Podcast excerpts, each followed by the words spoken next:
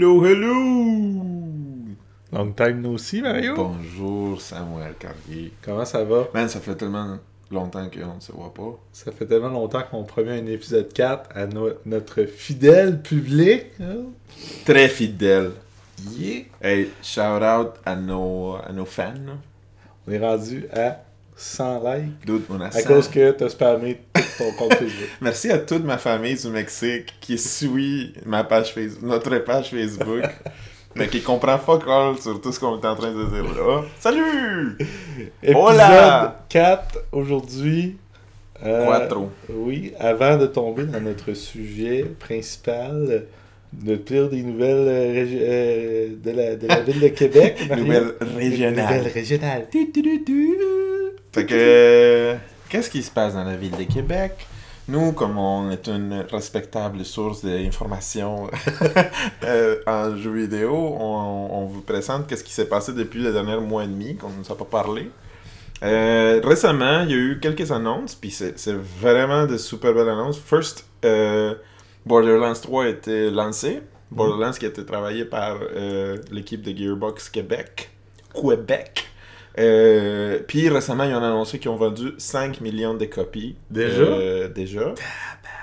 GG. Ça les a pris trop longtemps, je pense. GG. Moi, j'aurais fait euh, minimum 10 millions de copies en 15 minutes, mais bref, c'est- correct. C'est Je pas pense si que. PA, il va te. PA, il va dire challenge accepted. Challenge Prove it. Ouais, c'est ça. Mais vraiment, c'est super hot. Je pense qu'ils ont fait ça en la première semaine de release, 5 millions de copies. Fait que j'imagine qu'en ce moment, ils sont plus comme autour des 10 ou quelque chose comme ça, maybe. C'est qui est super bon, c'est qui ça veut dire que Borderlands 3 est là pour longtemps. Je pense que Borderlands 3, je pense qu'il va être supporté puis il va y avoir du bon euh, content. Fait que ça, c'est super cool. Félicitations à tout le monde qui a travaillé dessus. Puis, euh, il y a eu d'autres aussi compagnies euh, et studios d'ici qui ont, qui, ont, qui ont fait des annonces récemment sur leur... Il y a eu comme genre des de flex, des de shows de flex pour dire check combien de copies j'ai faites. Mais c'est, c'est, c'est une- moi, je trouve que c'est un flex santé. Il faut, faut le faire. Quand, quand, quand ça fonctionne puis ça marche, faut le dire. Un petit healthy flex. Petit healthy Un flex. health- Health flex. checker combien de copies j'ai vendues. Mm. Fait que euh, Outward, le jeu des Nine Dots Studios d'ici de Québec, a vendu 440 000 copies Ce depuis qui est la énorme sortie. pour un indie. euh, Holy shit. Est-ce que je peux dire shit dans notre show, euh, Sam? Ouais, on peut faire ce que tu veux. Le- je serais pas On censuré. va, mettre un, on va mettre un explicit rating. Ça va attirer plus de viewers. Holy tabarnak. euh, Donc, les 400 mamans, les mamans qui laissent leurs enfants écouter le Dos Hermanos Show, maintenant qu'on est rendu à un show respectable, Ouais. à cause de toi, Mario, on va avoir des plaintes de mamans. Oh non! Tu ne pourras pas faire écouter tes filles, tu ne pourras pas faire écouter à tes filles Mais plus oui, tard. man. Mes filles euh, qui, qui sont Ouais. tellement intéressées de, de, Ouais. de- de- Non, jeux vidéo en ce moment. Euh, 440,000 copies sold par Outward. Euh, félicitations. Je veux juste dire ça. C'est un, c'est un jeu, je pense, qui a été en développement ici peut-être pendant 5 ou 6 ans. Puis, euh, je connais pas les détails, mais je sais que c'est une petite équipe au début, puis qu'ils ont grandi, puis qu'aujourd'hui, les faits qu'ils ont vendu autant de copies, ça veut dire sont c'est- pas juste une, euh, one-shot deal, c'est vraiment un super succès. Les gens adorent ça. Il y a des super bonnes reviews aussi sur, euh, sur leur page puis tout ça. Fait que good job. Je pense qu'on va voir aussi. euh, J'imagine qu'on va voir des ports de ça ou des, des versions différentes. Je sais pas si si- s'il est dans la Switch déjà ou pas. Je, je, je suis pas dans la est boule pas dans la Switch, je me de demanderais pourquoi. Ouais. Boucher-Vidal, mais Ouais. je lui souhaite euh, un succès continu. En ce moment, je pense que sur le PC only. Non, non, il Et est sur il console aussi, c'est vrai? Ouais, il est juste Fait que, euh, en tout cas, vraiment, good job. Euh, puis l'autre l'autre équipe aussi qui a fait une flex, c'était euh, deux- 200 000 copies vendues de Foundation euh, par Polymorph Games. Euh, insane aussi, parce que le jeu n'est même pas sorti. il est encore en early access, je pense, euh, officiellement. Ils ont fait un Kickstarter, il y a des gens qui l'ont joué, mais il y, a eu- il y a déjà euh, 200 000 copies vendues. Euh, fait officially, le jeu n'est pas encore terminé, puis ils sont encore en train de le finir, de le releaser, mais il y a eu des pre- des pre-orders, puis il y a eu de, de tout ça, fait que vraiment, euh, vraiment, good job. Euh, donc, euh, ouais, c'est ça, c'est encore un early access. Sam vient de double vérifier euh, ma, ma déclaration. c'est pas du fake news. Mais les jeux étaient en early access depuis février. C'est important ta crédibilité quand t'en as si peu, euh, Mario. Fake news. Euh, après ça, ben c'est ça. Et puis récemment aussi, on a vu un petit événement. Ben, petit. C'était pas petit, là. Genre. C'était comme genre des VIP, euh, des cream de technologie puis d'interactivité ici de Québec. vais même dire que c'était des epics. Des Epics. Euh, c'est ça, il y a quelque chose qui s'appelle aujourd'hui Québec Epics. Puis c'est comme genre de rassemblement des de, stu- de studios puis des compagnies de, de technologie interactive de la ville de Québec. Il y a des gens d'animation, de, euh, de développement web, puis aussi des jeux vidéo, bien sûr. Puis il y a eu un premier événement comme genre des kick-off de Mhm. qu'est-ce que c'est Québec Epics, puis tout ça. Puis je pense qu'on va les voir beaucoup plus souvent. Puis, mais en gros, eux autres, ils veulent développer euh, l'industrie, puis euh, le, le- développement, mettons, de projets comme ça ici dans la ville de Québec. c'est Donc, cool. euh, c'est vraiment cool. juste là. que la couleur de leur logo va être orange, man. Pourquoi, là? Parce que tout le loot orange, c'est comme une convention. Epic. Epic loot. Ouais, c'est- je pense que ça va être juste bleu, là, mais on va voir. là. J'espère Euh, qu'ils nous écoutent. j'ai- hâte de voir, c'est François Tadei euh, qui était, qui était là, entre autres, là, pour, Yes. euh, euh, qui, qui, qui faisait des commentaires sur la progression de l'industrie du jeu vidéo à Québec en 20 ans, que c'est c'est parti euh, deux petits studios, puis là maintenant c'est des man. milliers de personnes, euh, c'est c'est insane. euh, C'est huge, man. Vraiment, là. La, la ville, la ville a énormément changé juste à cause de cette industrie-là, je crois. Puis pour bien finir la série des flex qu'on fait là, on va finir par, par notre propre flex à nous. Là. 100 likes dans notre page Facebook. Merci tout le monde qui nous suit. euh, c'est vraiment impressionnant. On a vendu tellement des copies de notre podcast. Euh, c'est fou, là. puis puis l'autre chose qu'on va faire, euh, avant d'aller plus loin, puis que les gens décident d'aller faire d'autres choses avec leur temps, c'est aussi, euh, vous annoncer qu'on a deux choses qui viennent de, de Dos Hermanos Les Show. deux, les deux premières sorties Pas- publiques pas des un, Hermanos. deux. Il y a deux choses publiques qu'on va faire en, en tant que Dozer Manos Show officiellement. Euh, on va être au Extra Life, on va participer au Extra Life 2019. Yeah! Euh, fait que Sam, moi, puis une gang de fous, on s'en va dans une chalet jouer aux jeux vidéo 24 heures pour ramasser des fonds pour des, ch- euh, des- des charités, comme l'opération Enfant de Soleil ici à Québec. Puis on va faire ça le 19 puis le 20 octobre, donc dans deux semaines. Ah, Puis, euh, ouais, ça va vite. Puis bientôt, je pense que cette semaine, on va annoncer c'est quoi nos objectifs, nos challenges. Puis comme d'habitude, il va y avoir un challenge pour faire que Sam se rase complètement tous les poils de son corps. Euh, Quoi? euh, euh, ok. Euh, Passons au prochain on sujet. va prochain sujet. Mais euh, ça s'en vient. Puis euh, merci de votre support pour ça. Puis l'autre chose qu'on qu'on qu'on va faire, moi aussi, c'est le 16 et le 17 novembre. On va être au centre des foires Exposité pour les salons de jeux et de jouets euh, de Québec. En partenariat avec Renault Jouet. Avec partenariat avec Renault Jouet. Renault Jouet, c'est une fondation puis un organisme qui euh, font la rénovation des jouets usagés. Puis ils font euh, donner ces jouets-là à des, ple- plein de différents organismes puis institutions pour aider les enfants qui en ont besoin. Puis, euh, fait eux autres, ils font des, des- de la rénovation puis la revente de jouets. Puis tous les fonds s'en vont vraiment pour des actions de charité. Puis nous, on va être là pour les aider dans une, quelque chose qui, qui, qui monte. Eux autres, ils ont plein de, de consoles rétro, là, parce qu'il y a plein de gens qui donnent des consoles rétro. Euh, fait qu'ils nous ont dit, Hey, on a plein de consoles, on a plein de jeux, puis on sait pas quoi faire avec ça. Voulez-vous jouer puis organiser quelque chose? On a dit, ben oui. Ben oui. Ben oui. Fait que on va, on va être là, on va voir des, on va voir des divans, comme euh, chez grand-maman. On va voir euh, des Avec- vieilles, vieilles Avec des vieux divans, Ouais, c'est des ça. vieilles TV, C'est ça. Ça des, va vieux, sentir. Ninte- des Ouais. vieux Nintendo, puis même les PlayStation, ça va aussi être des Nintendo, puis tout, Tout va être de Nintendo. tout va être un Nintendo. Ouais. Puis, euh, fait qu'on va être là, on va animer euh, le- les deux journées euh, dans la zone retro gaming de, de, de, de salon de jeu. Puis, euh, ben, il va y avoir plein d'activités, il va y avoir plein d'autres studios de jeux vidéo aussi qui vont être là, puis il va y avoir des tournois de e-sports, puis il va y avoir plein de choses. Fait que passez nous voir. Euh, on va avoir des prix, puis des giveaways aussi. Fait que, Il va y avoir des, des tournois. j'ai entendu dire qu'il va y avoir peut-être des swag de Dos Hermanos. J'ai entendu, hein. Hey, hein. Des photos de Sam Carrier signé. Man. Post, euh, post-shave. Ouais, c'est ça, avec David Hasselhoff. Euh, fait que c'est ça. C'est ça qui arrive euh, de notre côté, les local news, puis aussi Mhm. euh, les Hermanos News. Maintenant, Mario, hello. Où étais-tu le 9 septembre 99? Le 9 septembre 2000... Ah, c'est ça. 1999. 1999, je pense que j'étais... Oh my god, man. Je pense que j'avais genre 35 ans. Puis, en tout cas... Moi, je pense que j'étais un, petit mec à secondaire.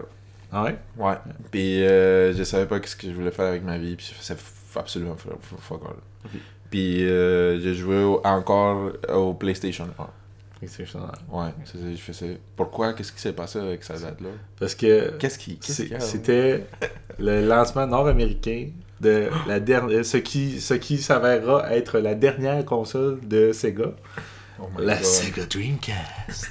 On va faire jouer les, les sons. euh, Ah oui. là. Tout Là. le temps. Dreamcast. Non, ça c'est. non. non. Non. La Dreamcast, man. Dreamcast. Euh, pourquoi est-ce que. euh, ben en fait, on voulait faire cet épisode-là en septembre parce que c'était le 20e anniversaire de, la console. Et puis, euh, c'est une console que, pour énormément de raisons, même si elle a duré seulement deux ans sur le, sur le marché, a eu un, très très gros impact sur l'industrie et, je crois, pour moi en tout cas personnellement, a eu un gros impact aussi sur mon, mon évolution en tant que gamer, si on peut dire. Elle t'a frappé fort. Elle m'a frappé fort. man. Et puis, euh, je pense que la, la librairie de jeux pour cette console-là, en fait, euh, pour, un- pour une console qui a été, qui a été juste sur le marché euh, deux ans, c'est, c'est, c'est assez incroyable. Wow. Donc, Est-ce que toi, t'as t'as acheté la Dreamcast quand Ouais. ça a sorti? Genre la même année? on va y arriver. Oh, on va parler de tout ça. Mais avant, Restez avec nous, les amis. Rewind. Avant le 999, euh, il faut, il faut euh, parce que 9 septembre 99, 999, c'était le marketing. Puis le euh, vendaient pour 299, c'est ça? 199, 199, Ouais, c'est ça? pas cher. Ouais. Donc, euh, ce qu'il faut savoir, c'est que la, la Sega Saturn, qui était la console précédente de Sega, était une lointain, tro- lointain troisième derrière la Nintendo 64 et la PlayStation 1, qui avait complètement décimé le, le- le marché Dominé. en Amérique du Nord. Parce que quand la, Sega Saturn était sortie, elle était plus chère et il y avait moins de retailers qui la tenaient en stock parce qu'il y avait, eu un lancement surprise juste avec certains retailers sé- sélectionnés, puis il y, en avait qui avaient été frustrés de ça, etc. etc. C'était une console qui était difficile à développer. Donc pour plusieurs raisons, ça n'avait pas pogné au- aux States. Et en plus avec euh, Square, euh, Squaresoft qui faisait tout leur RPG maintenant pour la PlayStation. Bref, ils dominaient pas mal le marché. euh, et puis ça allait pas bien. Par contre, la Dreamcast, pas la Dreamcast, la Saturn était la console la plus vendue au Japon. Ça, elle, elle dépassait et la PlayStation et la Nintendo 64. Donc euh, au Japon, c'était la, la situation totalement contraire d'ici. Donc euh, pour on est, Sega était quand même pressé d'avoir une nouvelle console parce que euh, le marché amé- nord-américain est évidemment le plus gros. Euh, et puis ce qui s'est arrivé de fil en, en aiguille, qu'est-ce qui est arrivé? C'est qu'il y a eu deux équipes de design qui ont fait euh, chacun un, un prototype de console. Une première, un premier prototype qui était développé par les Américains et un deuxième prototype qui était développé par une équipe. Mexicain. you wish. Deuxième équipe euh, développée par une équipe japonaise. Et pour une raison euh, assez plate, à cause que l'équipe américaine avait dévoilé que leur, par- leur partenaire euh, de chip graphique était euh, 3DFX et puis que ça avait, ça avait causé un, problème avec les actionnaires à cette époque-là. Ben finalement, ils ont décidé d'y aller avec le prototype japonais à, à cause pour, arrêter de foutre la merde.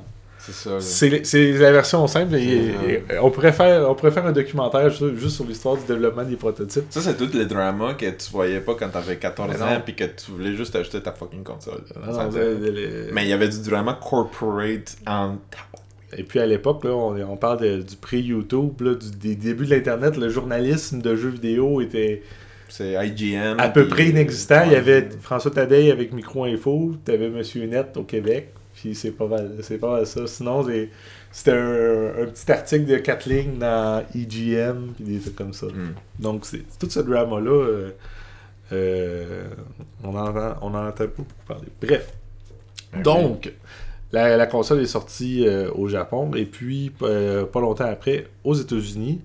Et puis, immédiatement, ça a été un super hit. Les, les gens, euh, ben, il n'y avait pas eu de vrai jeu de Sonic à l'époque de la Dreamcast, euh, de la Saturn. Et puis là, tout à coup, sur la Dreamcast, il y avait un, un Sonic Day One, Sonic Adventure, qui était le, Sonic 3D que- qui était là pour rivaliser avec Mario 64. Donc c'était comme le gros retour de, de Sega. Tous les autres jeux dans le line-up euh, étaient aussi là, des, des gros jeux. Il y avait des jeux qui s'en venaient comme euh, Soul Calibur qui était pour, enfin aussi bon que l'arcade, euh, aussi, aussi fidèle que l'arcade. Et c'était un peu la première fois, à part quelques exceptions, qu'il y avait des jeux que enfin on disait ça va être la même chose que l'arcade mais dans ton salon et que pour une fois c'était vrai. C'est Euh, qui, c'est qui qui avait dit ça déjà? C'est pas mais la tout- Saturn qui avait promis ça Non, tout- toutes les la- le Genesis aussi disait ça. Toutes les consoles, euh, ils disaient c'est l'expérience d'arcade dans ton salon. C'était toujours une version, Ouais. un port, euh, tu sais, qui avec ça. les coins coupés ronds parce que le, le hardware d'arcade coûtait toujours vraiment plus cher que la console de salon. Mais la, la Dreamcast était tellement. Ben, d'un, ils ont, fait, ils, ont, ils ont calculé leur coût. Le board d'arcade que Sega utilisait à l'époque pour faire leur jeu d'arcade ben, était juste une version. euh, c'est quas- quasiment les mêmes specs que la, que la Dreamcast. Donc, ils savaient que ça allait être facile de faire un port. Donc, c'est ça. Puis là, mais mettons qu'on parle, on veut revenir à la source, là, tu Mhm. bois, là. Oui. C'est quoi ton expérience? Parce que moi, by the way, pour que tout le monde le sache, tout l'internet. Moi, j'ai jamais eu une Dreamcast, puis à chaque fois que je la voyais sur le, sur le, les magasins, j'étais comme Oh, ça a l'air cool, man, modem, puis tu peux te connecter à l'internet. C'est quoi ça l'internet? Je sais pas, fuck off. Oh, ça, ça coûte trop cher. Oh, je vais continuer à jouer ma Toi, ça a PlayStation. juste été une histoire de Lost. Tu sais, c'est genre, je l'ai jamais eu. Forbidden. Fruit. Mais toi, quand tu l'as eu, c'est quoi ta mémoire de ça? Parce que, est-ce que c'était comme une belle expérience ou c'était comme genre, ou c'était Ben, c'était co- comme, comme expérience pour toi? moi euh, à l'époque, ben, j'avais skippé la PlayStation. Et puis, Ah, PlayStation? j'avais pas l'argent. Euh, À l'époque, on avait encore notre, notre vieux PC, notre euh, Pentium 133 MHz, que on l'avait tellement usé à la corde. C'était un PC de vrai, vraiment de marde, mais vu que c'était le seul qu'on avait, ben, on était capable de, de squeezer tous les, toutes les petits kilobytes de performance, puis jouer à des jeux que c'était. Ça avait pas rapport que ça puisse rouler là-dessus, mais regarde, ça, ça le faisait. Puis j'avais ma bonne vieille Super Nintendo. Mais là, moi, je- on, on avait, on, on achetait quelques magazines de jeux, euh, des joysticks, puis euh, puis PC Gamer. Puis là, il a commencé à avoir beaucoup d'articles sur la Dreamcast. Puis pour moi, j'avais décidé, parce qu'il y avait Sonic Adventure qui s'en venait, j'avais décidé que c'est elle que je voulais. Et puis là, j'avais C'était dit- c'était Sonic qui t'a fait Ah oui, c'était? Sonic. C'était? Sonic, ouais. Ben, Parce que Moi, vu- j'avais jamais eu de Genesis. Ok. J'avais Ah, j'avais jamais eu de, Dream, euh, de, de, de Saturn, mais Hmm. mon cousin, lui, avait eu une Genesis, puis il avait toutes les Sonic, puis moi, j'étais incroyablement jaloux de lui. Je comme, je m'en fous de la Super Nintendo, euh, je veux, je veux, je veux, je veux jouer à Sonic. Qu'est-ce que t'avais vu la, la publicité pour Sonic Adventure ou c'était juste parce que. Non, mais ju- juste, Ouais. avait juste des petits tu sais, euh, des Ouais, petits ouais, screenshots dans les magazines, là. Je That's savais pas du tout comment ça se jouait, puis quel genre de jeu c'était du tout, là. Je savais juste qu'il y avait un Sonic, puis que c'était une nouvelle, une nouvelle console de Sega, et je voulais l'avoir. Et puis, euh, puis j'avais dit à mon père, je vais faire toutes les corvées à la maison, je vais pas... Je vais, je vais pelleter, la, pelleter la neige, aller porter les poubelles, euh, faire passer la tordeuse, euh, name it, là, euh, Mhm. euh, à Wallet. Donc, le Noël de cette année-là, sous le sapin, On va mettre de la musique de, de Noël Ouais. Fait que Noël, Noël 99, euh, j'ai eu. euh, ben, on avait eu la Dreamcast pas longtemps avant, en fait. Ça n'a pas été directement à Noël. Mais à Noël, c'est là que j'ai commencé à avoir les gros jeux. Donc j'avais Soul Calibur euh, et Sonic Adventure. Et puis j'avais d'autres jeux. En tout cas, c'est les deux qui comptent. the, two, the two games that matters. J'avais Ti- Time Stalkers aussi. Et puis, le, le, le leap graphique, il faut comprendre que la Dreamcast à l'époque avait des meilleures capacités graphiques que la plupart des PC de gaming high-end. Mm. Donc, c'était comme un des seuls moments dans l'histoire du jeu que tu avais une console de salon euh, qui était euh, significativement euh, plus forte qu'un PC de gaming moyen, je dirais. là. Ok. Et c'est ça qui comme ça faisait triper puis Ben, ça faisait comme les hype de oh papa maman je veux puis tu travaillais Ben, fort mettons ton faut s'imaginer le, le- feeling, tu sais, de quand t'es un jeune, euh, un jeune ado à cette époque-là, puis que tu, tu, tu, tu collectes toutes tes affaires, puis que là, tu commences à jouer à tes premiers jeux, puis que les graphiques, ils blow your mind. Je sais pas si tu te rappelles la première fois que tu as joué au Nintendo 64, Je me rappelle de tout. Absolument. mais pour moi, c'est, ça m'avait fait la même chose la première fois que j'avais fait. à- à- j'avais joué à Mario 64, le, le, le mind blown moment, genre tu te déplaces en Oh, 3D, ouais. etc. Et puis c'est, ça aussi. C'est quoi ça? C'est- Mais t'avais une 64. Non, Ah, t'en avais pas Non, non, c'est ça, j'avais Fait que pas de Toi, t'as fait le skip de vraiment... Super Nintendo Super NES. PlayStation. Ah non, même pas PlayStation. Super oui. Nintendo à Dreamcast. À Dreamcast, man. C'est un gros leap, man. Wow. Fait que mon, main était blonde. Et puis, euh, là, après ça, on a commencé à. euh, à l'époque, mon frère, euh, Raphaël, était super plugué sur tout ce qui se passait en jeux vidéo. Il, lui, il en lisait beaucoup des magazines. Fait que lui, il savait tous les bons jeux qui s'en venaient. J'avais même pas besoin de me de, m'informer. Il disait c'est ça le prochain jeu qu'il faut acheter. C'est ça le prochain jeu qu'il faut acheter. Fait fait que là, après ça, là, ça a été euh, The Trail of Hits. Mm. Ouais, euh, il y a eu euh, Shenmue, euh, Jet, Jet Grind Radio, Ouais. Grandia 2, Skies of Arcadia, Sonic Adventure 2. Mais tous ces jeux-là, bien que incroyable, Skies of Arcadia est encore dans- l'énorme hit de Seaman. Quoi? T'avais pas... T'as trippé à jouer à une on, poisson? va, on va parler des jeux expérimentaux tantôt parce que. Ouais, il y, en a- il y en a eu, Eh là. Ben oui, euh, on, va, on va en reparler tantôt parce qu'il y en a beaucoup. Avec des périphériques, euh, des périphériques assez, assez whack. Mais le jeu qui m'a, que je crois qui a le plus changé de choses, ça a été Fantasy Star Online.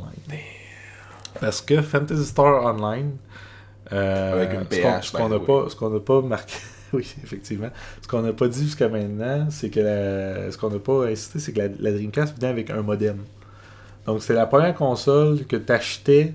C'était pas la première console qu'il fallait sur Internet, mais c'est la première qui venait avec. Donc, euh, euh, c- c- c'est fou comment ça changeait tout à l'époque. Maintenant, toutes les consoles euh, ont du Wi-Fi, peuvent aller sur Internet, etc. C'est- normal. Mais à l'époque, c'était vraiment. Il n'y avait aucune autre console jusqu'à maintenant qui avait fait un push pour jouer en ligne comme la Dreamcast.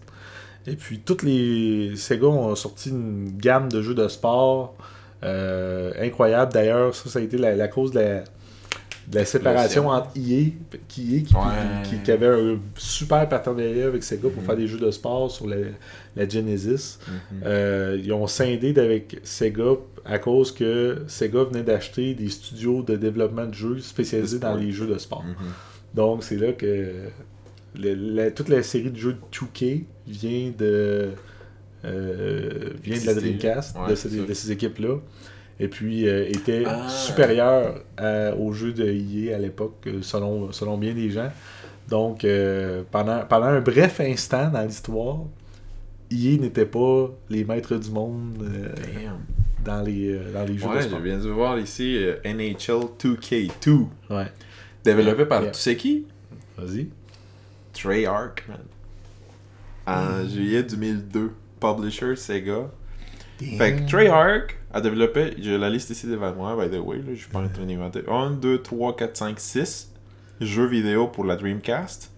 Donc, Toutes ça- publiés par des différentes compagnies, mais à un moment donné, ils ont switché avec vraiment Activision à partir de l'année 2000. Puis on, li- on livrait Spider-Man sur, sur, euh, sur la Dreamcast en 2001. à- puis Tony Hawk Pro Skater. Puis Tony Hawk Pro Skater 2 pour la, pour la Dreamcast. Ouais, c'est- Euh, quand, dans le temps, quand Treyarch était pas encore, euh, euh, je dirais, absorbé par Call of Duty. Call of Duty. Mais c'est- il faisait d'autres choses. Il faisait de Tony Hawks, puis de, des Des ports, Spider- j'imagine. puis Non, non, non, il- Spider-Man, c'était eux qui les développaient aussi. C'est le main dev. là. Ouais. Fait que vraiment, c'est de là que ça vient. Là. Fait que là, il y avait, il y avait de tout. Là. Donc, Fantasy Star Online. Ouais. La- L'affaire, c'est que c'était un genre de Diablo-like, mais sur console. Mhm. Et puis, euh, c'était, en tout cas pour moi, c'était ma première expérience de MMO-like sur console. Et puis, euh, Little 12-year-old me was blown away. Il faut se rappeler qu'un modem, ça veut dire que tu bloques la ligne téléphonique. Si t'as pas deux lignes téléphoniques, ce qui était un gros luxe dans le temps. Donc, à chaque fois qu'on voulait jouer, il fallait bloquer le téléphone. On empêchait mon père puis ma mère de téléphoner. Mhm. Donc, on jouait la plupart du temps la nuit Mais ouais, très tard. parce que la seconde que mon père il décrochait le téléphone, ça nous déconnectait. Ben oui. Fait que là, c'était, c'est l'époque où ce que t'entendais Sam, lâche le maudit jeu! Parce que on, y, on était arrêté de jouer, puis nous, on en train de nous lamenter parce qu'on venait de se faire déconnecter de notre partie. Mais là, tu viens de, tu viens d'exprimer, quel- tu viens d'expliquer quelque chose qui, que personne comprendrait s'ils sont pas nés dans les années 80, là, ok? fait Ouais. que Mais c'est, c'était la réalité des consoles. Puis Dans dans la, le fond, la de- réalité des modems des modems dans le temps. que j'ai vécu jusqu'en 2006. 56K malheureusement. modems. Puis dans le fond, dans le fond, c'est une, c'est une subscription-based model? Non, euh, ça, ça l'est devenu par la suite, quand ils se sont rendus compte que ça coûtait cher à entretenir des serveurs. Euh, Et le premier Fantasy Star Online, version 1, était gratuit. Et puis la plupart des jeux de sport, euh, si je me souviens bien, étaient gratuits aussi. Donc c'était vraiment un gros push juste pour avoir le monde qui joue online. C'était un selling point de euh, c'est online. Puis le- Sega avait tout bâti une, une infrastructure qui s'appelait SegaNet Mm. euh, pour, pour soutenir ça. Mm. Donc c'est devenu vraiment le, le push, là, de- surtout dans les dernières, la dernière année de la Dreamcast, là, il y avait un gros gros push pour avoir des jeux en ligne et puis c'était devenu, devenu le, le gros focus. de- J'ai- lu l'histoire du développement. Tu sais, t'as parlé un peu de comment il y avait une équipe japonaise puis une équipe Ouais. américaine puis ça s'est divisé. Mais en gros, Sega, dans le temps, c'était une, une fucking, gros, une fucking grosse compagnie. Mhm. c'est- C'est énorme. là. Puis ils faisaient de la, de la technologie, des arcades, puis des services, puis de tout ça. Puis j'ai lu que en gros, il y avait quelqu'un qui s'occupait de quelque chose qui s'appelait Sega.com. Mhm. Puis dans le temps, il n'y avait pas comme aujourd'hui, c'était- c'était. Ça commençait, tu sais, l'Internet n'était pas là comme Mhm. là aujourd'hui, il, il Mhm. est. Fait que, puis les, les, les dudes qui étaient comme les vi- vice-presidents de quelque chose de Sega, ils ont dit en gros, ben, on devrait mettre un modem. Puis tout le monde était comme, euh, non, ça va coûter cher, what the fuck? Puis, puis lui a dit, ben, c'est ça, là. Si, veut- si on veut que les gens utilisent nos services dans Sega.com, euh, faut le mettre. Puis c'est c'est comme genre de décision de Sega parce qu'il y avait comme des services online puis des services internet aussi Mhm. au Japon.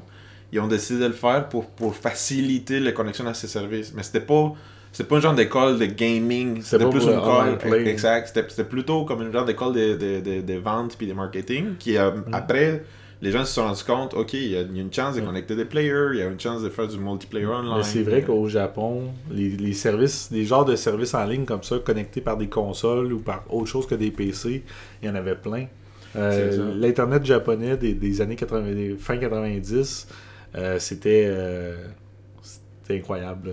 J'ai même lu, même lu que euh, à un moment donné, euh, à la fin de la vie de, de Dreamcast, ben, il, en gros, il commençait à, à, à couper le prix de tout, puis commençait à sortir plein de promotions, même si ça voulait dire que Sega perdait de l'argent. Puis, puis il y avait une promotion de genre Buy a Sega Dreamcast and get one year of internet service for free. Parce qu'avant, les, les services internet, Ah oui, ça se tout ça, ça se payait aussi. Ah fait que tu n'avais pas d'accès nécessairement à tout automatiquement au Japon. Fait que là, puis j'ai lu que c'est vraiment Sega qui payait pour tout dans la poche de la compagnie qui s'occupait de Sega.com. Fait que, tu sais, ils ont pris plein de décisions pour comme, let's sell our shit, let's do this. Le monde, ils en veulent, puis c'est- Mais malheureusement, ça n'a pas fonctionné. Mais. Mais il y a un Oh. silver lining à ça, je vais t'en Oh. parler à la fin. Ok. Là, Là, on, parlait, euh, des on parlait de Fantasy Star. controllers. On parlait, attends peu, on parlait de Fantasy Star Online. Ouais. Ok? Puis moi, je te dirais, personnellement, c'est les, les jeux qui m'ont amené le plus proche à m'acheter une Dreamcast dans le temps. Ah ouais? Parce que pour moi, c'était la première game ever que je voyais comme une kid dans le temps de. Qui m'a fait dire Holy shit, tu peux jouer sur l'internet avec ta console. Mhm. Ma, ma PlayStation 1 me laissait pas faire ça, ma, ma SNES me laissait pas faire ça.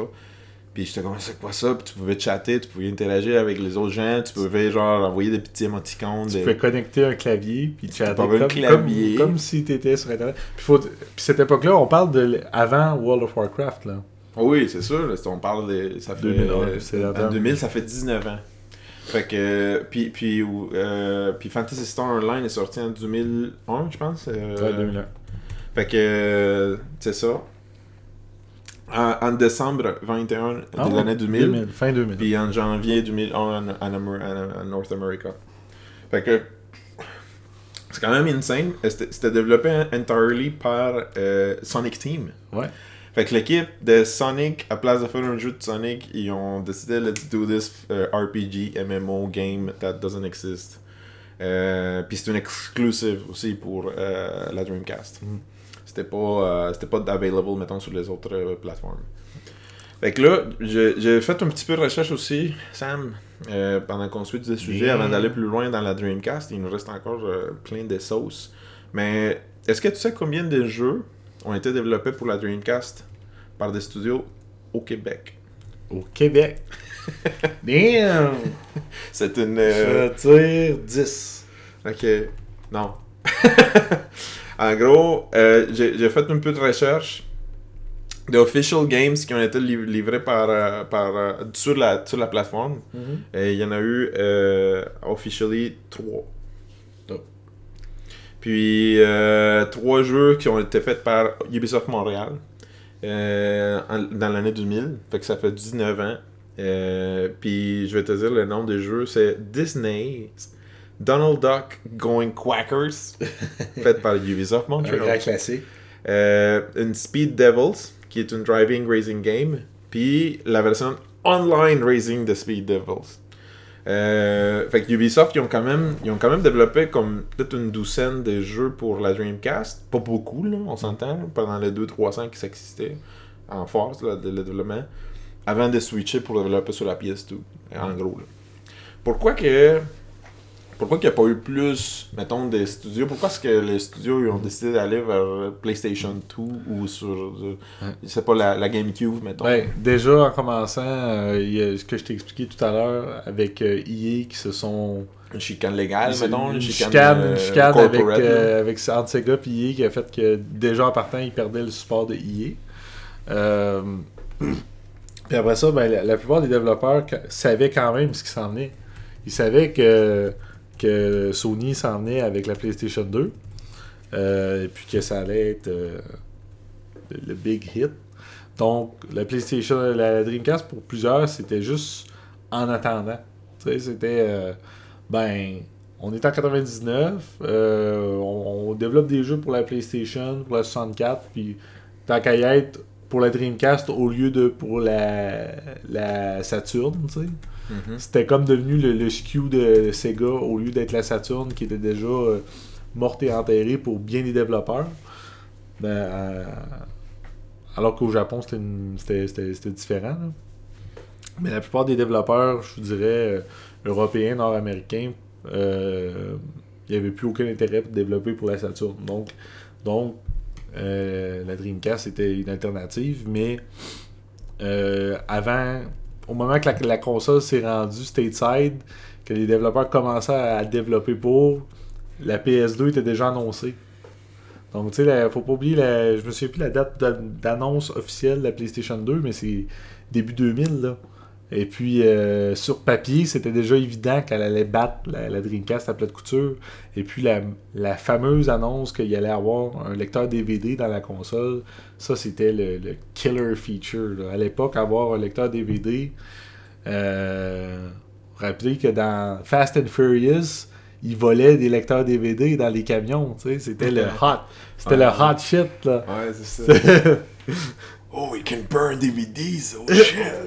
Like, lots of money. Lots of monies! Ouais, dans le temps, c'était genre. euh, c'était le Wild West, là. Ben, lecteur DVD, tu sais, quand, euh, ça pouvait valoir jusqu'à 1000 pièces, Ouais, 2000 c'est ça. pièces. T'as des hot Donc, technology. ta petite console de jeux vidéo, à, tu vas payer 300 pièces, peut être ton lecteur DVD en même temps. Les gens étaient comme I'll take that. Ah yeah, give me some of that.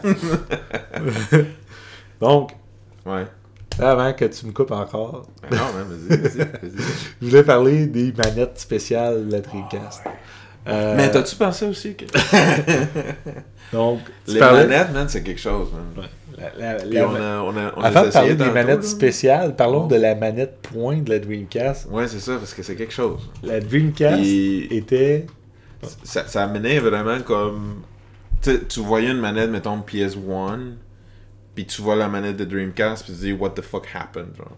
Mais en même temps, tu vois que la direction qui poussait dans le design, puis dans les features qui, qui se trouvent dans la manette de Dreamcast, c'est des genres de features puis de design que tu trouves aujourd'hui, mettons, dans une manette de Play- PlayStation 4 ou de, Play- ou de Xbox 360 ou de Xbox One.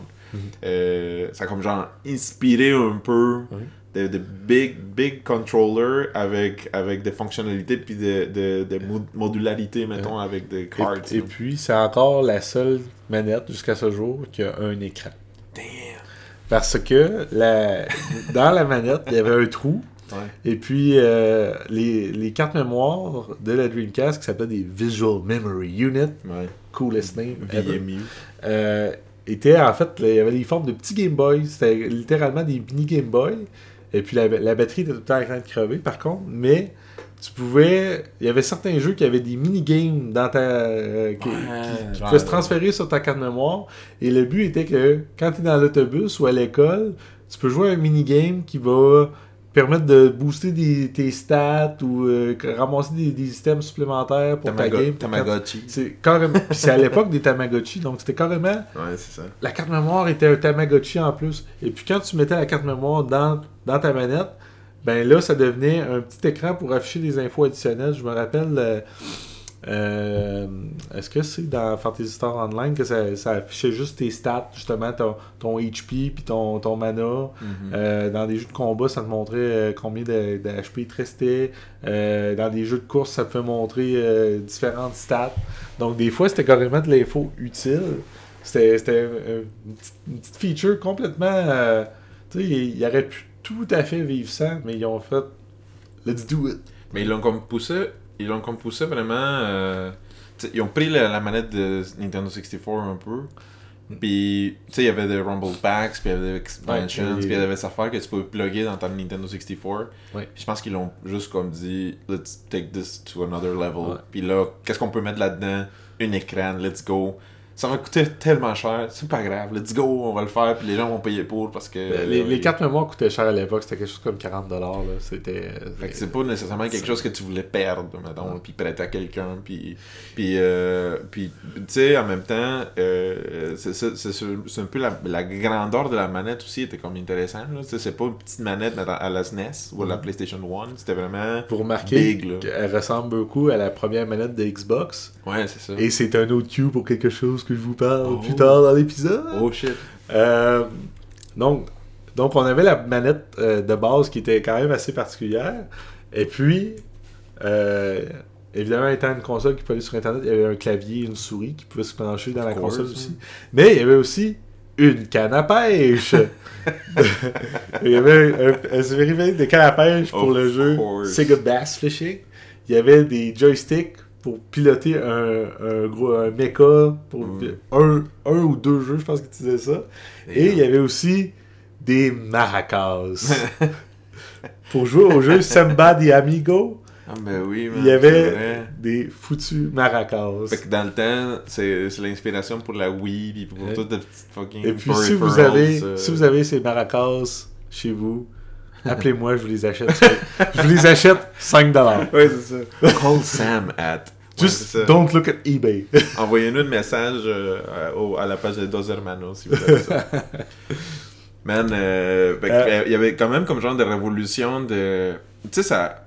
Si tu le vois plus d'une perspective de game design, puis de, de qu'est-ce que tu pouvais faire dans ta console avec tes jeux, ça poussait plus loin les possibilités, mais ça forçait aussi aux développeurs de supporter plein d'autres patentes.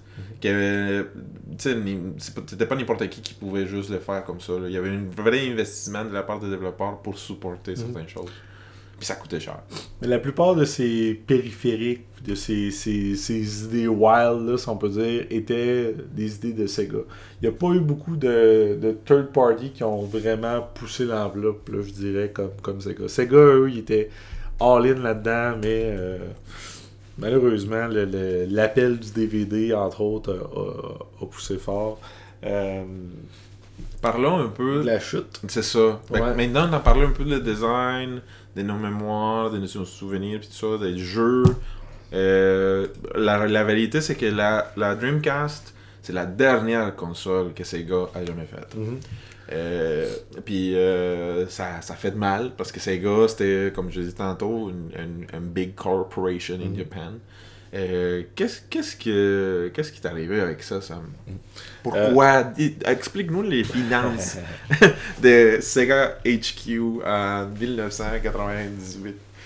Fait que, euh, en, en gros, euh, tu sais, il y a eu plein de, plein de décisions qui ont amené ça, mais il y a eu quelque chose qui les affectait beaucoup, que, que j'ai recherché, puis c'était, en gros, c'était un mot, c'est une chose, ok? La Saturn. Qu'est-ce qui s'est passé avec la fucking Saturn qui a amené que la, la Dreamcast a failli de même, selon toi? Que la, la Saturn? oui. Ben, je sais pas, à part, à part qu'elle était populaire au Japon puis pas aux States, je sais pas. Est-ce que tu l'as acheté? Non. Est-ce que tu la voulais? Non. Bon, mais c'est ça qui t'est arrivé. Ah, En gros, plus personne voulait de Sega. exact. Fait que la, la Saturn, c'était une incroyable fail euh, euh, pour Sega. Euh, puis pour toute la division de développement hardware, mettons pour Sega. Puis la Dreamcast, c'est un éloignement de la Saturn en, en- en général. Ils ont décidé de. Tu sais, au début, il y avait des plans de l'appeler la Saturn 2, comme la PlayStation 2 Mhm. allait s'appeler, ou la Nintendo quelque chose. Puis ils ont décidé de non, on va partir from scratch. Euh, ils, ont, ils ont même lancé un genre de concours de comment est-ce qu'on devrait appeler ça. Puis ils ont décidé pour la Dreamcast parce que c'était ça. Là. Ils voulaient vraiment partir de, de, pla- des planètes puis de, de tout ce qui existait avant. Puis, euh, mais en gros, ça allait vraiment mal. Euh, Sega perdait de l'argent. Je pense qu'on parlait. Ils ont déclaré comme 500 quelques millions euh, US de pertes euh, une année avant de- du lancement du Dreamcast. Fait que le final hope pour Sega, c'était faire beaucoup de ventes avec le Dreamcast. Il y avait une expectation très, très, très, très élevée, financially. Puis, euh, ça n'a ça, ça pas, ça pas livré ce qu'ils voulaient, en gros. là. Euh, la Dreamcast est sortie dans un contexte où la, la 64 était déjà là depuis peut-être un an, je pense. Non, ouais, un petit peu plus. ouais. Puis, puis la PS2 était encore en développement. La Xbox n'existait pas. Puis euh, la Dreamcast est sortie comme un truc comme. C'est genre de console war qui s'en venait. Mais euh, ce que j'ai vu, c'est qu'il y a eu un problème aussi dans le supply chain. Fait que au début, à dans le temps, là, tu pouvais pre-orderer, mais c'était pas comme aujourd'hui. C'était Ouais. c'était le, c'était le retailer qui, Qui t'envoyait, qui prenait les demandes, ouais. C'est pas aujourd'hui comme genre, hey, je veux pre-orderer une télévision d'eBay, puis aujourd'hui, là-bas dans le temps, c'était vraiment Walmart ou euh, whatever compagnie ouais. acheter 500 000 copies de ta console pour la vendre après. Euh, puis, puis Sega n'a pas été capable de livrer tous les pre-orders dans le temps à cause des problèmes de, production puis de qualité. Je pense que c'était à cause des chips, chipsets qui, qui ont failli aussi dans le temps. Puis, euh, puis ça, ça a fait mal aux sales. Euh, ils ont comme récupéré avec une bonne launch euh, au North America. Par contre, euh, c'était pas tout de suite après ou presque l'annonce de Dreamcast, puis les premiers 2-3 mois, c'est quand la PlayStation 2 est annoncée. Puis la PlayStation 2 est annoncée comme like the, the, the console killer. Et puis si, si on fait une petite recherche, la PlayStation 2, puis tu me corriges là, parce que tu connais ça mieux, c'est la best-selling console of all time. Euh, oui, je pense que c'est encore la, la best-selling of all time. Donc, euh, c'est une monstre, là. Puis PlayStation était complètement committed. Euh, pour vous donner un exemple, euh, la Dreamcast, les, les chiffres sont insane. Ok, la Dreamcast a vendu 9,1 millions de, de, de, de units dans toute sa vie. Mhm. La PlayStation 2 a vendu 157 millions. Fait qu'il a vendu euh, à, à quasiment plus. À vraiment beaucoup plus. Plus que 15 fois plus. euh, quasiment 16 fois plus. Fait que tu parles, tu parles de- d'une console qui était supposée de sauver ta compagnie, qui a vendu 9, points millions de, 9.1 millions de copies de, de units. Puis après, tu vois, mettons, la quantité de PlayStation 1 qui ont été vendus à 104 millions, pour te donner un exemple. Puis les chiffres sont juste exorbitantement euh, différents. Puis ils faisaient des profits pour chaque PlayStation vendu, tandis que Sega vendait la Dreamcast À à perte. perte, en espérant recouvrir les coûts avec les ventes de jeux. Ce qui était un business model fréquent aussi.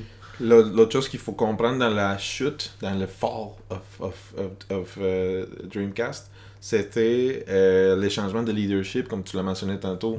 Il y, avait, il y a eu la, la, la- la- la- l'internal struggle de l'équipe américaine de Sega puis l'équipe japonaise de Sega qui essayait de développer la meilleure console ever. Puis il y avait des struggles entre les deux branches. hein. Ben, toutes les, les décisions que les, les, les American Branch prenaient, euh, les, Japonais, les, les Japanese executives, dès qu'ils n'entendaient parler, ils faisaient comme. Même si c'était un coup de génie ou que c'était. peu importe ce que c'était, c'était comme. It's crap! Non, non, non, c'était Omaewa. Omaewa. Mais là, le problème, c'est ça. C'est que il y avait de la compétition interne, il y avait de la politique interne. Il y a eu, j'ai j'ai fait de la recherche, il y a eu trois changements de président Sega of America. World, non, Worldwide, Ah ouais? En- pendant la- le lancement, pendant la réception, puis pendant la fin du- de la console Dreamcast. La, la deuxième fois, c'est parce que monsieur euh, euh, Okawa-san, Okawa-sama, euh, qui, euh, il, il est mort. Euh, il, il est décédé pendant, pendant que la Dreamcast avait sorti. Puis il y avait beaucoup de, de, de manque de leadership, d'incertitude dans le leadership aussi. J'ai vu qu'ils ont juste, pour, juste, ils ont juste dédié euh, 100 millions de dollars en marketing en Amérique, du Nord. Euh, puis ces chiffres-là sont, sont très petits comparés aux chiffres que Nintendo ont pompé, mettons, pour la 64 ou pour la GameCube.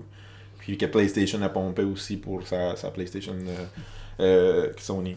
Fait euh, tu sais, il n'y avait pas les moyens. Là. Eux autres, ils voulaient avoir la licorne qui allait sauver toute leur compagnie puis qui allait, allait leur faire plein de gains. Mais c'était pas le cas. Puis la Saturn, pour vous donner un exemple, euh, a vendu à peu près la même quantité de copies que la, que la, que la Dreamcast aussi. Euh, puis il a été, il a été callé off aussi euh, très très très rapidement. Euh, L'autre chose, euh, dans la chute de, de, de, de Dreamcast puis de Sega, à la fin, il y a eu, euh, il y a eu comme genre de, au changement de leadership en fait, euh, le, le- le leader quand, quand il a été changé, il croyait pas dans la, dans la vente de hardware. C'était c'était un ancien développeur qui, qui travaillait, je pense, pour un des studios qui développait des jeux. Puis lui, son, son approach, puis sa- ses valeurs, c'était plus faisons ce qu'on sait bien faire. Ce qu'on sait bien faire, c'est faire des jeux. Fait let's make games instead of making consoles. Euh, puis ça, ça a amené un genre de discours entre le leadership japon- au Japon pour commencer à fermer des, branches de marketing. Ils ont commencé à faire des layoffs euh, de toutes les, équipes de vente, les équipes de design de, de, de, hardware, puis de chipset, puis de architecture, mettons, de consoles, puis tout ça. Euh, puis ils sont fait euh, essentiellement, euh, ils, ont, ils ont tout layoffé, toute cette équipe-là pour focuser simplement sur la- le développement des jeux. Euh, puis c'est ça. C'est comme ça que ces gars, en gros, ils ont décidé de, de faire les gros changements. Puis ça a complètement changé l'histoire de l'environ- l'environnement, mettons, de, de, de l'industrie du jeu vidéo de l'époque. De l'époque où euh, aujourd'hui on, aurait- on pourrait encore avoir des consoles Sega. Mhm. Mais ils ont, ils, ont, ils ont pas été capables de livrer. Là.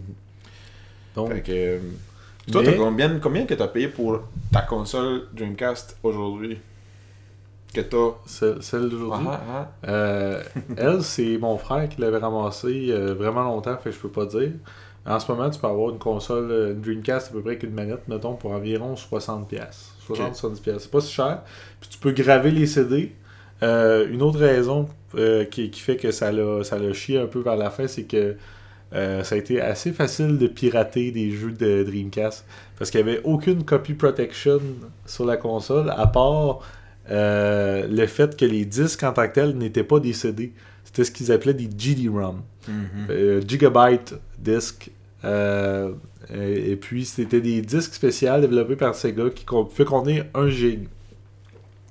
Et puis, quand les gens ont trouvé comment euh, accéder à, l'information de la, boot partition, ils se sont juste rendus compte que si le jeu il était, capable de le compresser pour qu'il fasse 650 MB, l'espace d'un disque régulier, ben, il pouvait le faire booter sur la Dreamcast. Donc, une fois que ça, ce, stratagème-là a été découvert, il y a une communauté de hackers qui, a commencé à faire des DOM de tous les jeux sur, euh, sous format CD-ROM qui pouvaient être bootés sur la Dreamcast. Donc, quand on sait que les jeux, euh, le- les revenus de Sega étaient faits par les ventes de disques, c'est ça l'a fait mal. C'est pas la raison principale, comme, tu dis tantôt, de, de la, de la chute de la console, mais ça l'a contribué. Euh, ce qui est, euh, il y a aussi euh, une autre chose qui qui qu'on n'a pas mentionné jusqu'à maintenant, c'est l'implication de Microsoft dans tout ça. Euh, si vous regardez à l'avant d'une console, euh, Dreamcast, ça va être marqué Works with Windows CE ou Mhm. Windows CE Inside, quelque chose de même. Mhm. Et puis Windows CE, c'est un genre de framework de, de Microsoft pour développer des jeux. Donc les gens pouvaient développer les jeux en utilisant une espèce de version de Windows, puis faire un port euh, sur la Dreamcast facilement en utilisant Windows CE. C'est pas quelque chose qui a été super utilisé, je pense qu'il y a juste une douzaine de jeux qui ont été faits comme ça, euh, ultimement, parce que ça, ça empêchait d'utiliser complètement toutes les ressources de la console. Mais euh, c'était probablement la première incursion publique de Microsoft dans le marché des consoles. Et puis, euh, pendant à peu près en même temps que Microsoft a commencé à collaborer avec Sega sur ça, euh, Microsoft est en train de pré- préparer sa propre console. Et puis, étrangement, quand la Xbox a été annoncée, pas mal vers la fin de la Dreamcast, elle avait un modem. Mm. Et, et ils avaient un support de Sega euh, pour euh, mettre leurs jeux plus matures, Mm. etc. Et puis toute l'infrastructure de Xbox Live euh, est beaucoup basée sur l'architecture de, de Sega.net. Mhm. Donc, d'une certaine façon, la, la- la Xbox a repris le, le trou laissé par la Dreamcast. Euh, euh, même la forme de la manette, il y a beaucoup de gens qui disent que la, Xbox, en fait, est une sorte de Dreamcast 2. là. Parce que euh, il y a beaucoup, beaucoup d'idées reprises par, euh, par Microsoft que, que Sega avait commencé. Puis, euh, c'est ça, fait que la- l'autre chose, euh, c'est- triste là, mais Mm. la- en, même temps, ça a permis à Sega vraiment de focuser aussi sur le, le développement. Mm. Puis, euh, puis c'est sauvé parce que Sega était à pas beaucoup de complètement fermé. Ouais. De- Très de- proche de la D'être en bankruptcy complète à 100%. Euh, puis j'ai lu une, de, une des histoires de, de toute cette histoire-là de la, la chute de Sega, la fin, la, dernière chose que je veux dire, c'est l'ancien président Okawa, euh, qui, qui, qui avait prêté 500 millions euh, US à Sega dans l'été du, de 1999 pour les sauver de toutes les pertes qui existaient. Puis il a dit ben, on va te prêter de l'argent, je te fais confiance, j'ai quoi à Dreamcast, on faire de 500. l'argent. Millions. Dans le temps, 500 millions, c'était une shit tonne d'argent pour du jeu vidéo, tu sais, on s'entend. Puis, euh, puis euh, Monsieur Okawa est mort, comme j'ai dit tantôt, en mars euh, 2001. Mais un petit peu avant sa mort, il a pardonné les dettes à Sega. Euh, littéralement, il a dit Vous n'avez pas besoin de me repayer, gardez de l'argent. Puis, grâce à cette décision-là, Sega était capable de financer l'é- l'é- l'équipe de développement puis les salaires de plein de gens pour, Pour faire la transition. continuer à faire la transition vers le, le publishing puis le développement des jeux. Sans ça, euh, personne n'aurait donné une scène pour, pour cette compagnie-là. Euh, puis, euh, puis merci Okawa-san. Monsieur Kawasan, grâce, à, lui, vous, on peut avoir Mario and Sonic at the Olympics. grâce à vous, on a, on a, la- on a les gozaimasu. films, les films de Sonic euh, live action qui s'en viennent. Grâce à vous. Mais, Shout out à JS raté, euh, cet épisode C'est euh, est dédié. Fait que, euh, bref, c'est quand même insane. C'est comme. ça- C'est quelque chose d'extra extra compliqué, mais en même temps, c'est quelque chose de très personnel, basé sur une compagnie Mm. très japonaise, euh, dans un marché hyper compétitif. Euh, puis Sony a littéralement bouffé le marché avec sa PlayStation 2. Là, il a complètement euh, Wipe the floor. wipé complètement le floor. Même, Play- même Xbox a eu la misère au début aussi. Il y avait zéro marché en- au Japon, mettons, l'Xbox non plus. Euh, Ah, Sony puis le- dominait, là. La, la 64 puis la, la GameCube ont pas euh, super bien performé non plus. Là. Euh. C'est quoi les jeux que selon toi, euh, il nous reste pas beaucoup de temps, 5 Mhm. minutes, mais c'est quoi les jeux, mettons que dans ta, dans ta fantasy, mettons, Ouais, ouais. dans tes fantasies Mhm. obscures, c'est quoi les jeux que t'aurais aimé voir dans la Dreamcast? Quel que- genre, de, quel genre de jeu il manquait, mettons là? Ben, c'est sûr que j'aurais aimé voir un Skies of Arcadia 2. Skies of Arcadia est probablement le, RP, le meilleur RPG que personne n'a joué. Euh, Moi, j'ai pas il, est dans, il est dans mon top 3 encore aujourd'hui. Je pense que c'est un des, des meilleurs jeux qui a, qui a été fait ever euh, dans ce style-là. Euh, si vous ne l'avez pas joué, jouez-le. Il existe sur GameCube aussi. Il est assez cher. Jouez-le en émulation. Je vous le pardonne. ça vaut la peine. Sinon, je pense que c'est difficile à dire qu'est-ce qui manquait, mais quelque chose qui est cité très souvent euh, dans les, les- qui, qui a causé la perte, c'est aussi le- la non-implication de Squaresoft. Mm. Donc, faut pas oublier qu'à l'époque, Squaresoft vendait. euh, tu sais, les gens achetaient une PlayStation 1 parce qu'il y avait un shitload Ouais. de RPG. euh, Puis Squaresoft était la, la grosse usine. Il y avait toutes les Final Il y avait un Final Fantasy par année. Euh, il y avait plein d'autres jeux. Il y avait. Tu sais, les gens. Les gens qui étaient susceptibles d'acheter une Dreamcast, ils voulaient ce genre de jeu-là et puis il n'existait pas. Donc, Skies of Arcadia, c'est justement un des efforts faits par un, un first party de Sega pour essayer de combler ce vide-là. Mais il en aurait fallu euh, 15 comme ça pour que ça. pour balancer. Il y avait aussi une genre de.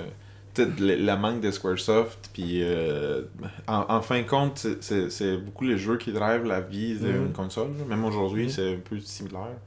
Euh, imagine euh, avoir. euh, imagine si la, la Switch, mettons, ne supportait pas plein de choses qu'il supporte aujourd'hui.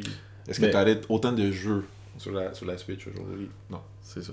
Mais honnêtement, j'ai l'impression, euh, en rétrospective, j'ai l'impression que euh, la librairie de Dreamcast est super bien balancée, surtout considérant le, le- le peu de temps qu'elle a, qu'elle a existé. Là. Euh, Il y, a, il y je, a eu. euh, je vois pas, je vois pas d'autres consoles qu'en juste 3 ans a, a eu une librairie aussi bien variée. aussi bien variée. Et dernier point, il y a encore des jeux indépendants qui, se, qui sont publiés sur la Dreamcast aujourd'hui. Encore en 2019, 20 ans plus tard, il y a encore des gens qui développent des jeux qui, pour, qui sortent sur la Dreamcast. euh, parce que Sega a donné son aval euh, il y a très très longtemps pour que Ils ont la licence. T'as euh, t'as plus besoin, t'as plus besoin de, de payer des frais pour Mhm. publier sur la console. Donc, il y a des publishers indépendants qui font des jeux. Euh, Il y a eu des, des- des- une cinquantaine de jeux, je crois, qui ont été publiés sur la console. Euh, si ça vous intéresse, il y a plein de sites dédiés à ça. Pour, euh, C'est ça qu'on appelle la liste of homebrew games Ouais. de Dreamcast. Il y en a vraiment beaucoup. ouais, c'est Il y, en a des- il y a, il y a eu un jeu. à- En fait, il y a eu 1, 2, 3, 4, 5, 6 jeux euh, lancés en 2019. ouais. Il y en a quand même. Donc, des- c'est quand même une Encore aujourd'hui, il y a des gens qui ont, qui ont encore beaucoup, beaucoup de nostalgie pour cette console-là. C'est assez incroyable. Euh, c'est vraiment une étoile filante, dans le fond. un bijou de l'histoire de l'industrie du vidéo. Puis euh, aussi comme genre l'éclipse de- d'une grande compagnie en hardware comme celle était Sega. Euh, un complément pivot, mettons, de leur direction. Euh, merci Sam de pour ton, ton- ta passion, hein, pour tes histoires de Dreamcast. Mhm. Euh, ça reste que euh, Sonic Adventures, je- la caméra c'est dégueulasse. je comprends pas encore comment ça marche. Euh, hey, merci tout le monde. On va, on va finir notre podcast euh, sur, sur, sur ces notes-là. Merci de nous avoir accompagnés. Si vous avez fait ça pendant une heure, vous êtes des champions, vous méritez un prix, puis vous devrez vraiment Puis- appeler votre, euh, votre famille pour vous le donner. Puis venez nous voir au Salon du jeu. Oui, Puis euh, le 16 et 17 novembre, c'est Oui. ça? Et venez nous encourager euh, au Marathon Extra Life le 19-20. Venez voir comment ça va se dépiler, puis il va lancer tous ses. Puis on va voir si on peut pitcher Mario dans le lac pour une deuxième année de suite. Yeah! Non! Oui. hey, ciao tout le monde. Salut! Adios!